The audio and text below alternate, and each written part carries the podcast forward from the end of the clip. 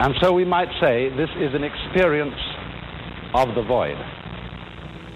You're listening to the Digital Void podcast, where we make sense of the borderlands of digital media, culture, politics, and memes. My name is Josh Chapdelaine, and my co host is memeticist Dr. Jamie Cohen. Today, writer and host of the Tech Won't Save Us podcast, Paris Marx, joins us to critically examine Silicon Valley's approach to the gig economy and labor, what California's Prop 22 could mean for the future of work, the outsourced, exploited, and hidden labor behind new surveillance technologies, and approaches to worker solidarity.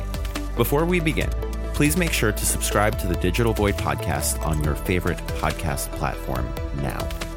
Thank you so much for taking the time to join us, Paris. We're really looking forward to this conversation. I've been really fascinated by your work. And foremost, I'm most interested to learn how you arrived at the work you do and the approach you take to your work. Yeah, of course. Um, I'm really happy to be to be joining you today, um, and you know, obviously to chat about all of these topics. Um, you know, it's always great to have a critical conversation about technology and you know the larger kind of structures that we're living within. I think I think to the question of how I arrive, you know, at, at this place where I'm thinking about these things, you know, I, I think that I think that's something that I'm maybe not even completely clear on. You know, it, it obviously comes from a lot of reading, a lot of lived experience through you know work and and through travel you know i i started university after high school like like many people do. Um, and then i dropped out after a few years because i couldn't really find my footing. Um, and i took a few years to you know kind of work and and also to travel to live abroad those sorts of things um, to try to broaden my horizons a little bit i guess. And you know not just in this kind of like you know you know gap year sense of uh, you know voluntourism and and just like you know going to do a trip through Europe, um, you know, I did try to actually do a bit more understanding of of what was going on, like learn more about the history, all those sorts of things. But as I was doing that, I also took the opportunity to read a lot about um, you know the history of of how we got to how we how we got to where we are today. Um, you know, a lot of left wing thinkers on political economy, economics, things like that um, you know, at the time, I would say I, I was still kind of within the realm of being being interested in or or at least open to some of these kind of technological ideas. Um, you know, for a time, I used to read a, a fair bit of stuff about digital nomads and um, you know Tim Ferriss and oh, yeah. all these sorts. Of, yeah, absolutely, absolutely. yeah. But then I, I don't know what would have been the trigger. I think I still would have been critical of it at that time because I was reading that stuff along with like Karl Marx and Rosa Luxemburg right. and Lenin and all this sort of stuff. But then, you know, eventually that that sort of broke and I really started to look deeper into Silicon Valley and tech as well, what was going on there. Um, kind of informed by these things I was already reading from like left wing history and political economy and things like that.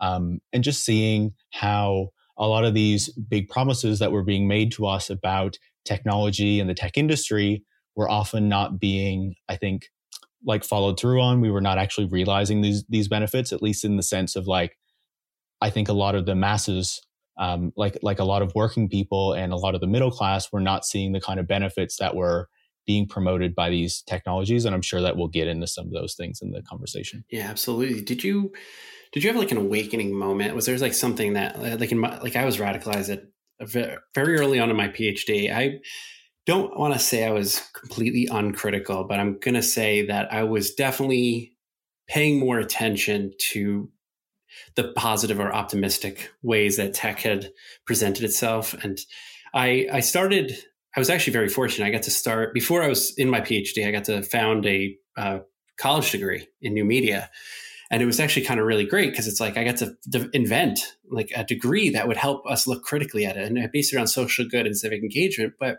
it really wasn't until, and I was very fortunate to have a really great colleague, Matt Applegate, who helped me get into my PhD, but also helped me like kind of understand much more leftist approaches, but also like much more critical approaches to how we even engage with academia and tech. And so when I started, I started as a cultural studies PhD, or still was, and media archaeology. And media archaeology, kind of like today, very much gets like accused of being like object fetishism. Um, but when I went into it, it was like kind of like this very eye opening part about how one of the things that I disregarded or, or didn't focus on in my, my radicalization moment was in material history and labor. And I think one of the big mistakes I had made in the first few years, which not to say that the students who graduated with it missed out, they may have just gotten a more production oriented uh, degree. But there was a really important awakening, I guess, or no, eye opening. I want to use the term awakening because it sounds like crazy on the internet. Um, but there's a like this this moment where I was like, oh, okay, so now I realize like the material history of tech is really been a, there's a story we're told, and then there's a reality in which we live in. And I think do you what what was do you have like a moment that you saw that or is there has that always been how you've seen it? And it's very like is it's important for us to explain to people that we have to look beyond the things we use into the ways in which they've been told to us and how to use them. Yeah i i think that's really fascinating. And un- unfortunately i think you know it doesn't make it doesn't make the greatest story but i don't think that there's a specific moment that i could really point to as like a radicalizing moment or anything like that right? Like i'm, I'm sure i still kind of experience the same degree of um, you know a- attention and and um, being more critical of tech after 2016 but i don't think it really began at 2016 it, w- it was kind of before that right? And i think i would say that kind of the trajectory for me was more through geography through to technology um, you know obviously i had been reading you know a lot of kind of left wing history and and philosophy, political economy. You know, as I was saying, um, even at the end of high school, through my early time in my undergrad program, um, then as I dropped out, and then as I went back to it as well. Um, but then when I went back to it, I had a clearer understanding of the things that I was interested in, and part of that was urban geography, cities, transportation, things like that, right? And so, you know, then I was reading a lot of like David Harvey, um, Henri Lefebvre, like these kind of left wing writers about the city. Um, but then from there, it was kind of observing these things that were happening in the city. And at the time, tech companies were were kind of making that move into urban space, right? So obviously, you know, you have Uber with the ride hailing services. There was a lot of discussion around autonomous vehicles. The smart city was kind of in full swing. Um, so you had a lot of these kind of narratives about how technology was going to transform the city. And it was also at a time where, you know, they weren't brand new. So I was able to dig into kind of those earlier promises and then how they had not been fulfilled. Um, or, or see, it seemed like that they would not be fulfilled anytime in the near future. Um, and so that was, I think, a wake up moment for at least part of the tech industry and kind of a lot of the the promises that are made and not fulfilled. Um, and I think it would be difficult for me to say, looking back, whether I I was as critical of like you know Facebook and the broader tech industry at that time, or if that came later, because I simply don't remember. But I think that it would have been connected to that kind of entry into it from the city and and from urban technology, then to the larger tech industry and seeing what was going on, kind of extending those analyses of the power relationships within the context of the city mm-hmm. to the broader tech industry and you know certain other spheres that's incredible and i think that's you know you hit on something that's really been in the news or not in the news but in the twitter, twitter sphere which really doesn't represent real life but kind of like shows us like the the id behind a lot of this and um, the recent weird thing and like like a lot of people have been saying like don't don't make me don't make me defend yang here but the uh the idea of geography is really important because of this a lot of people are unaware that the way structures physical structures are built are embedded with white supremacy or racism. And it's very easy to reduce that to they're just roads and not see that. So I, I think it's you. You're. I, I love to hear a little bit more about how geography, like how do you how do you work with that where you talk about geography in the sense of like a misunderstanding of space and then the idea of tech being both a space a tech and an industry and also a space like silicon valley what's your thoughts on like how silicon valley even operates yeah, I, I think that's a good question. And I think it's really interesting to kind of consider how Silicon Valley and the tech industry thinks about history. And then actually looking at the history of cities. So, you know, I think it won't be a surprise to many of your listeners if I say that in Silicon Valley, there is kind of, I think, a, a certain degree of disdain for history, or at least among kind of the elite of Silicon Valley, um, in the sense that they want to create their own history and they don't want um, the reality of history to interfere with those narratives, right? And so they want to kind of um, make us forget about the large role that the public sector, that government spending played in making Silicon Valley what it is today. Um, you know, the how women were kind of central to the early tech industry and then were pushed out in favor of um, more privileged white men who then took it over and you know have kind of maintained that kind of hold on the industry. I would argue, um, but I think then when you consider that, and then you also look back at the history of the city and how the city has evolved. Like for me, when I have looked at the city and when I read about the history of the city, it was really instructive to look at the transformation that happened when the automobile came in, right? The automobile was a technology that disrupted the city, but it was not the technology itself that did that disrupting. It was the variety of capitalist interests that formed around the automobile that lobbied to ensure that the, uh, the geography, the regulations, um, the planning, the subsidies and tax systems were all changed to create a world that was built around the automobile, that was built around their product, right? And so then we have the changing of the roads for automobiles. We have the building of the suburbs because they are designed for automobiles. Um, and so there's this whole industry that gets built up around it. But then that that kind of change also makes us dependent on the automobile itself and on these industries. So then they get to extract kind of constant profits from that, right? And so I think, you know, that's just a short way to put it. But then if we kind of fast forward through history, if we look at the present and what a lot of tech companies are proposing, um, I feel like they don't they don't look at that history. They they don't maybe they don't care or or maybe it doesn't matter to them. I don't know. But there's often not very much challenging I, I, think of the role of the automobile, even though it has created so many problems in the city in terms of deaths, in terms of environmental issues, um, in terms of inequalities and, and, harms that arise from that. Um, you know, if you want, I can go into that more, but I think a lot of people will already be aware of those things. Um, and so they're not they're not really challenged, and when they are, it's at like a rhetorical level, like the, the these kind of problems of of the deaths and um, of the spatial inequalities is used to justify um, solutions like ride hailing services and autonomous vehicles. But I feel like a lot of those technologies don't actually solve the problem um, because they're not actually dealing with the power structures that created these problems in the first place. And they're just kind of using this mistake of thinking that if we just put this new technology into the city, then that will solve these problems. Like, you know, this kind of techno determinist mindset, right?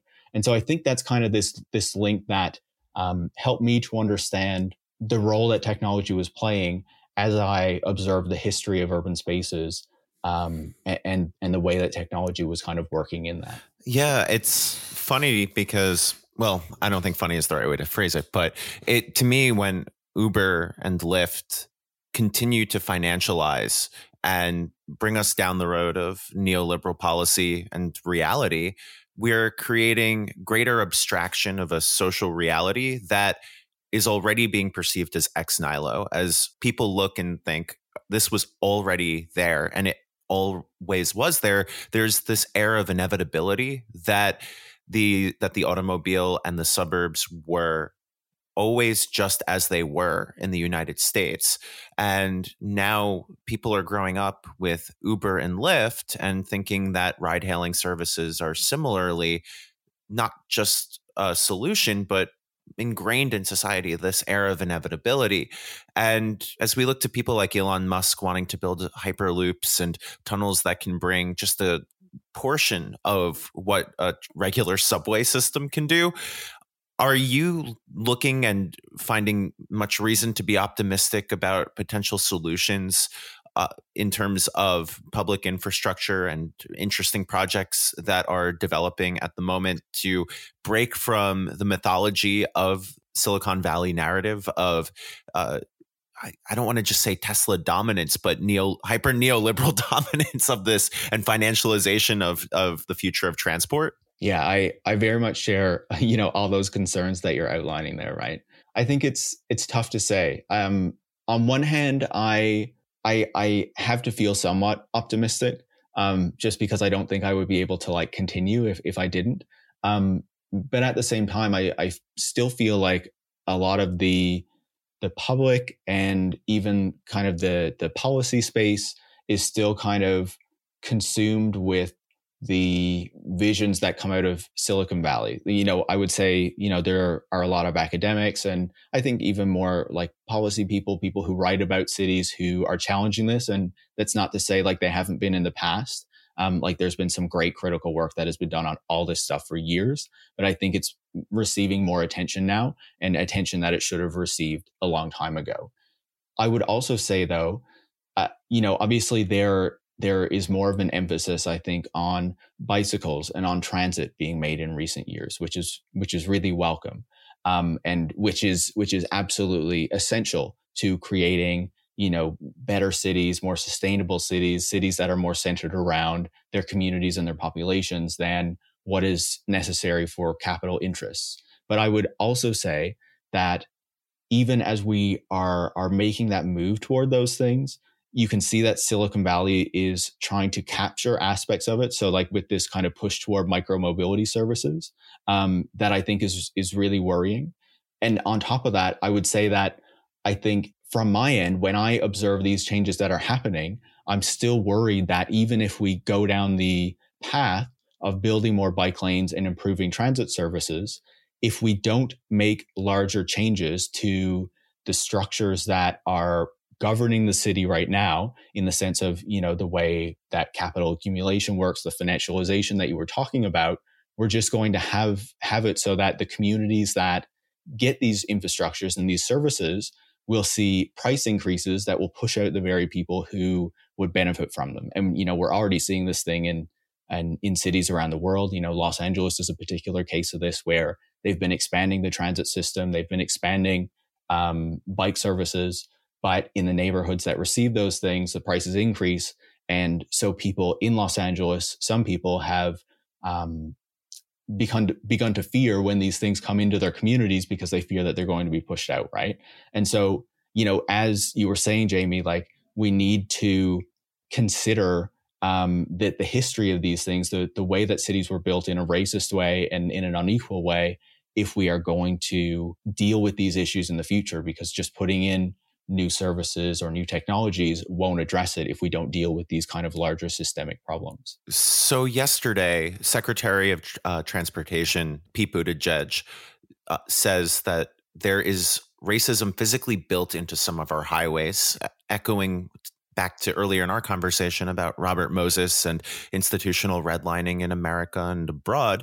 But that sparked a response from the American conservative group Young America's Foundation and they mockingly wrote this is not a parody because there's such a removal from the actual planning urban and suburban planning that constituted these highways and these structures themselves and the very notion of having this discussion or or uh, having a public discourse about this as you mentioned earlier the rhetorical discussion is almost so baseline. So have you found ways to approach conversations both within your field as well as uh, in your work that help to make these discussions easier that help to uh, not shame folks for living in an area because they associate their town uh, as being in, maybe institutionally part of the problem. I know that in Merrick, where I live on Long Island, Black Lives Matter protests in the summer of 2020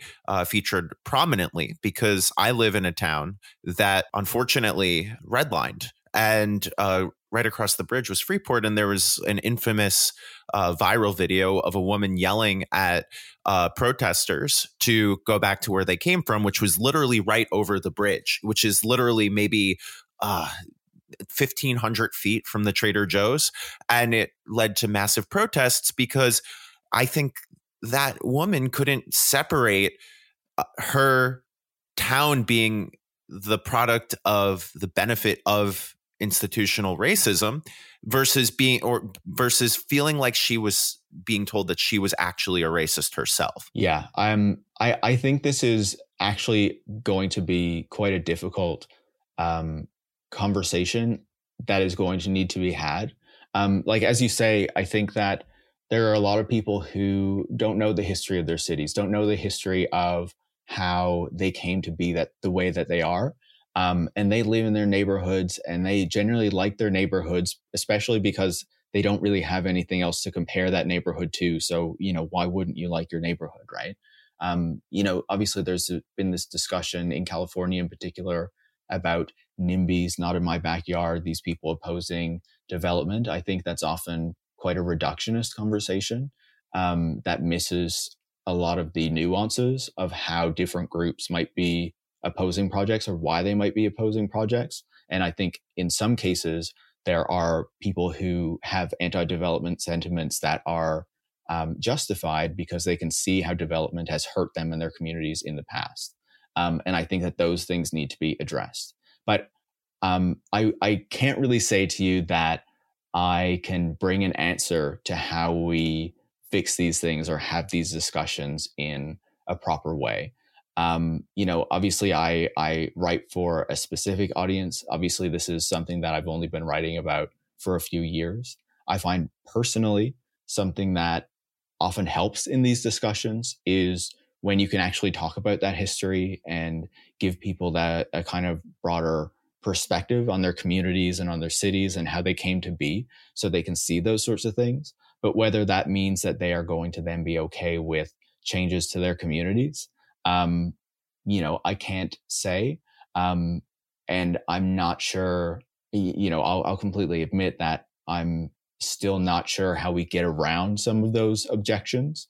Um, and I would say I don't fully understand what all of those objections are rooted in. Like, I think that there are some that are rooted in racism undoubtedly.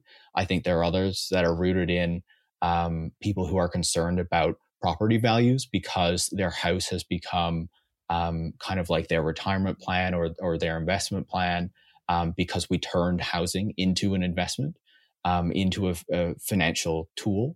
Um, and I think that's actually a big problem. And, you know, there, there are a whole ton of other reasons why people might have issues with their communities being changed that will obviously need to be addressed but unfortunately, I don't have the answer, at least not yet, for um, how we have those conversations and try to deal with those issues. Yeah, it's been, I mean, one of our techniques that I've been happy to use is pedagogy because the tools we have um, are, we're doing our best and you're you're obviously doing your best as well making your product and your your podcast is is enlightening. And i think it does inspire conversation. I think sometimes we do have to have these important and uncomfortable conversations. I think to me that's one of the biggest jumps that we have to make is like not so much understanding some of the words that we have to incorporate into our vocabulary but actually the ability to feel uncomfortable about what where we are in our place. And i think that's i think sometimes the trailheads that we make might bring up with with um, some of our conversations are things that we have to kind of engage with. Otherwise, we do perpetuate it. And I think you brought this up before with like cities when they're being developed or spaces when they're being developed are adopting the modes that had already been developed. And so if we don't intervene between them, then we simply just repurpose or reproduce it. And it, it kind of reminds me like when you were talking about that, all I kept thinking was like infrastructure being reinvented and how like Silicon Valley like just has this weird addiction to like reinventing everything that already exists in their own weird gentrified way, like reinventing the bus or reinventing the bodega. And, and in that case, like actually calling it bodega, which is really terrible. And I think one of those things is like if we if we become too myopic, we just accept that Silicon Valley is going to invent the future, and we can't really let that. I, I want to just ask a question about like infrastructures of tech companies too when it comes to that because the internal infrastructure that comes from these we often don't pay attention to. And i, I can't remember what episode i was listening to um, but it, it, i'm sure it's come up more than once which is that these aren't just when we watch a youtube video this possibly with uh, becca lewis uh, when we watch a youtube video we're not just watching a video but we're watching a collaboration between hundreds of people in order to make that uh, bring it to our audience and to our eyes, and then the systems in play that allow YouTubers to kind of manipulate that infrastructure because they learn the streets. It's almost like a, the privilege of those who are first in learn how to manipulate that space. Where can we create and this is just an opinion question, but where can we create a, a, break? Where I think you mentioned it before about how we're now coming to the point where we're asking more questions about it, which is really great.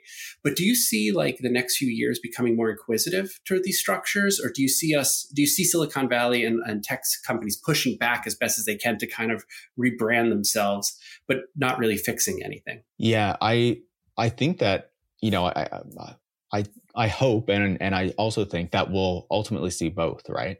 You know, I think there's okay. no question that Silicon Valley will respond to these things in a way that is designed to make us think that they are addressing the problems, right?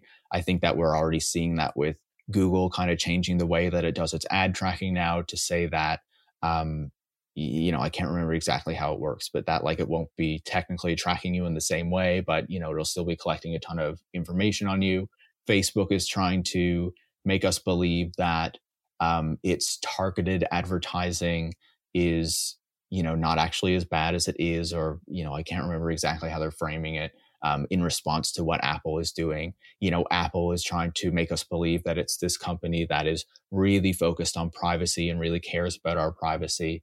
Um, so i think there's no question that these major companies are going to try to make us believe um, that they are I guess, friendly monopolies uh, in the next few years, and that we monopoly. really, yeah, uh, you know, I, I think that's inevitable, and I think that we do need to push back on it. But I, I would also like to see, um, you know, I, I think as you're saying, like, you know, you gave the example of Becca Lewis, who I spoke to, um, but there are a lot more people who I think are looking more deeply at the structures of these tech companies and the technologies that they have created um, and looking at the outcomes of those technologies and of those structures um, and of whether the way that they have been designed uh, is affecting our societies and the way that we interact in a negative way. And you know i think that is obvious um, but i also think it still needs to be outlined and detailed so we can fully understand it. And then so the question becomes how do we then address that and I think it will be interesting to see if people design, you know, alternative kind of systems that try to deal with these things. I think that's certainly one route to go down.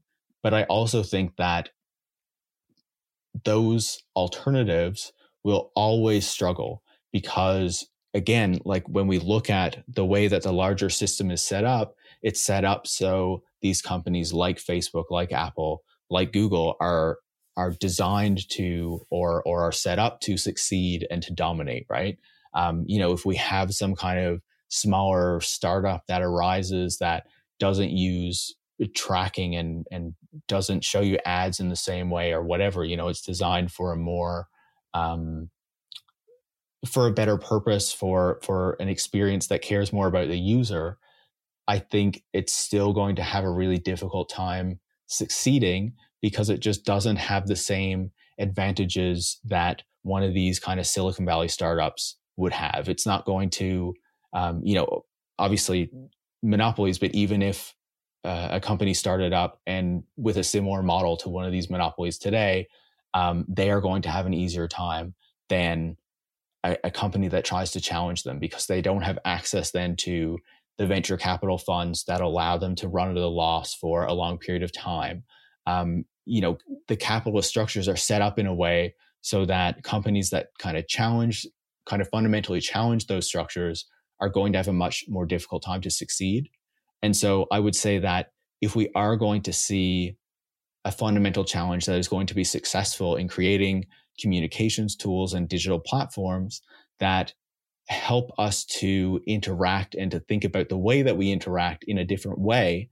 Um, my view is that the best way to do that is through a kind of public cooperative process where there is some sort of state funding um, or or state role involved in creating those sorts of things. I love that. I absolutely agree with that. It's I think that's one of the mi- biggest misunderstandings of our recent era, and including obviously the every incident since 2016, is a misunderstanding of what the, the, levels of support from the state government and to us really have to be and where we're getting clouded by marketing sales and so forth. I want to talk to you about uh, amazon and labor rights human rights and speaking of monopolies i mean they're one of the big a's of the like the, the MAF, you know, M A A F, you know, just massive systems of these these labor eating restructuring of our entire world. We've become very used. Speaking of infrastructure, we've basically reordered, at least in the West, we reordered our our way of being in America to expect packages to kind of like show up the next day, and we've kind of gotten used to the idea that the post office doesn't operate because of structural pro- problems that were kind of by design of both Silicon Valley and our government. How do we start? So, first, I want to know what's your thoughts on the most recent uh, outcome of the union drive in Alabama for Amazon and the idea of workers' rights? And then what happens? How do we start reminding ourselves that we have to, labor rights have to be considered in this? Otherwise, we're going to funnel ourselves into this, turning humans into just functioning machines of this large MAF system, the MAAF uh, mega structures of our of our so- social media tech and mercantile systems. Yeah, you know, I think the workers in Bessemer, Alabama, at the Amazon fulfillment center there, um, did all of us like a huge service in taking on that company and having this union drive and drawing attention to the problems at Amazon, um, and you know, trying to unionize their workplace. Uh, you know, obviously we know that they were not successful, unfortunately. But I think that on, on one hand, they showed how going up against a large company like Amazon is always going to be difficult. And, you know, we can see this in US labor history, you know, when, when workers tried to go up against Walmart, um, you know, way back in the day when they went up against GM um, and, and other major industries. It was always you know, quite a difficult challenge. And I think it's going to be really challenging in an, uh, an environment where unionization rates are so low and where the kind of structures to get a formal union um, are set up in a way that makes them really difficult and that gives the employer uh, kind of a lot of power over the process. So, you know, I think that they did a great service. I think they inspired a lot of other workers. Um, I think they showed a lot of the public the issues at Amazon. And obviously, I, I hope that they are successful in the future um, if they decide if they decide to continue fighting for this, or if they use other tools to try to um, improve their workplaces and get Amazon to respond. I think to your larger question about tech and labor, um, I think that this plays into a general issue or a general trend from the past, what I guess, half century or so, where we have come to, I think, think more individualistically, but also to see ourselves more as consumers than workers. And so, you know, we we look at what is being offered by a lot of these tech companies, and a lot of these products are sold to us as convenience or as a status symbol that you know us as a consumer can kind of show off. We use this thing you know think of like the iphone and and the apple products but you know there's more than that as well. Tesla obviously all this stuff is partly status symbol as well. But there's a very kind of consumerist narrative around all these things you know amazon in particular um, about getting your packages as cheaply and as quickly as possible. And you know all this messaging is focused around the consumer and it's kind of designed to make you ignore or not think about the the worker and the labor behind this. And I would say that a lot of these technological solutions are designed to make us not think about and to even hide the human labor that goes into delivering that service, right? Um, you know, like there's there are these sidewalk robots that are being promoted now, and a lot of these things are driven and overseen by humans that you'll never see because they are in some office or or whatever in um, a poor country in a in a developing country, right? Paid really low wages because the internet and these um, digital communications technologies allow this to happen. Um, you know, that's that's built into a lot of these smart city technologies as well. It's about hiding the human labor that's needed to maintain the city and to maintain these systems, but you don't see it and it seems seamless um, you know, it's it's part of this kind of frictionless world, this frictionless environment that we're supposed to be living in. But as you as you mentioned in your in your question, you know, there's a real issue here when we ignore the labor because what we've seen over the past number of decades, not just you know since the growth of these um, high technology companies since the 1990s, but the kind of shift to a more individualistic society, the, the shift to a society that gives more power to the corporation and to the consumer than the worker has been has been one where wages, where working conditions, where unionization um, has all been eroded, where the quality of our work and our workplaces has also been eroded. And I think that we constantly see this with these new technologies that are being promoted and and obviously Amazon is a really good example of this, but I think none other than the gig economy is another where a lot of workers who um, would have previously been considered employees or had some greater degree of control over their work, um, like taxi workers, uh, are now controlled and managed by an algorithm, are treated like independent contractors, and have very few or no protections at work.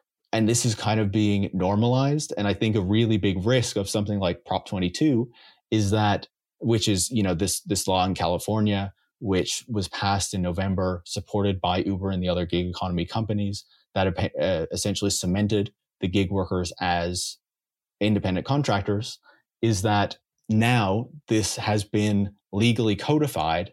And there is the risk that after reclassifying these workers as independent contractors, this is another move to degrade and potentially reclassify workers in other industries. So you get this kind of the kind of standard for all workers then moves down again. And you know, we've seen this continually decrease for a number of decades. So I think it's a real risk. And the technologies and the narratives around the technologies make it easier for us to ignore these things and, and not see them as they are occurring unless we are actively paying attention or actively being affected by it in the moment. Right. Oh man, I, that is such you. What a what a phenomenal answer. Thank you. Uh, you made me think of something that was quite probably very messed up in my mind as you were saying that. I had no idea about the operators of these drones, these sidewalk drones, and it made me think about how interesting it is that we have like drone operators that bomb children uh, in other countries out of out of Las, Las, Vegas, and our little sidewalk commerce drones are by exploited labor outside our country. And it's just like I know that's not really an equivalent, but it's just something that made me think in like a really dark way about how this is all operating. And uh, I just started, you know, it was just a point I'm making. I, I, that is no, not really a question, but the uh, question I think is more about like the the gig economy thing, which is something that I, I was very fearful of several years ago, especially when you're teaching like internet studies or anything, which is you, you've been, we've been also beyond the idea of like being like conditioned to be consumers. We've also been conditioned to think that like side hustles are kind of like normalized. And one of the things that I kept warning people about is the normalization of side hustles and the gig economy. And I, I, mean this everywhere from Uber to Instagram star, is that at some point or another, your side hustle becomes normalized as just a, a side hustle that's part of the job. And then you're you're basically going to have to scale to a third thing, whatever your the job plus the side hustle plus a, another side hustle because you've normalized these things. And I and I kind of worry that this is kind of like what we're watching in real time happen and without intervention of course and this is this is saying what we we have work to do in order to intervene in this history but this is like my the fear of like that we we are really creating we're watching a structure being built in real time that's very similar to the structures of the batterins of the early 20th century but we're seeing it again in less of a visible manner and i think that's the big trick i think that's the the key here is that digital media even the media we're on right now exists in this two dimensional space. And so we don't really have the opportunity to physically interact with it, whereas labor may seem different when you see it. And I think that's a, a, a one of the biggest tricks being pulled. And I would just love to know just your thought on, on making the invisible visible and what we can be doing per, perhaps to just maybe humanize some of these laborers that are behind the scenes as to even, even from everyone from Instagram influencer to warehouse worker do we give them a voice? Do we give them tools or do we just do our best to amplify the hard work that they're doing to understand that their work is labor rather than as something that's kind of like conditioned to us to be normal. Yeah, I I think it's I think it's really a mix of all that. And before I answer your question, I just want to briefly go back to your point about the drones. Um, and and I would just I would just note that there's a, a science fiction movie called Sleep Dealer um, from about 10 years okay. ago. It's a it's a Mexican science fiction movie. And it actually deals with these this question of kind of remote work on different sides of borders. Um, and you know, it has workers in in Mexico who are doing this kind of remote work in the United States, but then it also has the drone pilots in the United States who are using drones for corporate um, purposes instead of just for military purposes. Uh, and so I, I wrote about it last year, but I think it offers, you know, I, I think in some science fiction, the way it can do it, it just offers us an opportunity to think about the kind of society that we are in the process of creating. Um, even if you know maybe it not, might not be exactly like what the future will look like but i think it you know allows us that opportunity to to reflect and consider so on your on, onto your broader question about you know the the invisible invisibilization of of labor and and these side hustles you know i think i think you can really see it with with dolly parton right? With this shift where she had this song uh, working nine to five and then she recently did this uh, song for i believe it was squarespace that aired in a commercial during the super bowl i think where it's five to nine so it's about your side hustle after you come home from work and um, then you then you kind of get to your side hustle job. And I, I think it's really interesting because and you know i'm certainly not an expert on um, international labor and how things play out in in other countries but i was talking to gavin mueller who wrote a book called breaking things at work recently and he said that like when he moved to europe um, to the netherlands in particular it was really kind of he could see this this really significant difference where the people that he got to know in Europe could kind of have a hobby and kind of do things outside of work.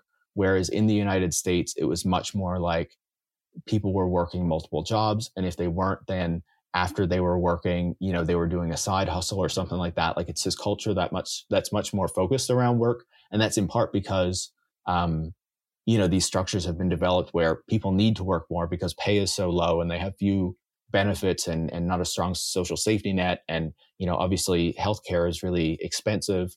Um, so there are all these kind of factors that create a society where people have to work more um, in order just to get by. Um, and naturally, the the gig economy companies and uh, other tech companies are taking advantage of this um, because you know the gig economy really is the product of the 2008 recession. Um, and we see that multiple times through history where after the Great Depression and other recessions, there is an effort to bring in ways that people can work in a way where they kind of exploit themselves by accepting lower wages or as low of wages as possible because there's such a large labor pool to draw from. Um, and, and so naturally employers take advantage of that. And so, you know, the gig economy is, is simply the, the tech industry's version of that, where they are taking advantage of a time of economic precarity for a lot of people and creating a new system that, in this sense, was justified by using the language of technology, right? Um, and the language of innovation, and to make us think that this is the way that we work in the future when it's really a return to something that occurred in the past, kind of bringing that back and kind of um, degrading uh, labor standards and workers' rights to serve, you know, tech companies in this case, um, because those are the that's the industry that has a lot of power right now. And so I think that we have been seeing a lot of workers.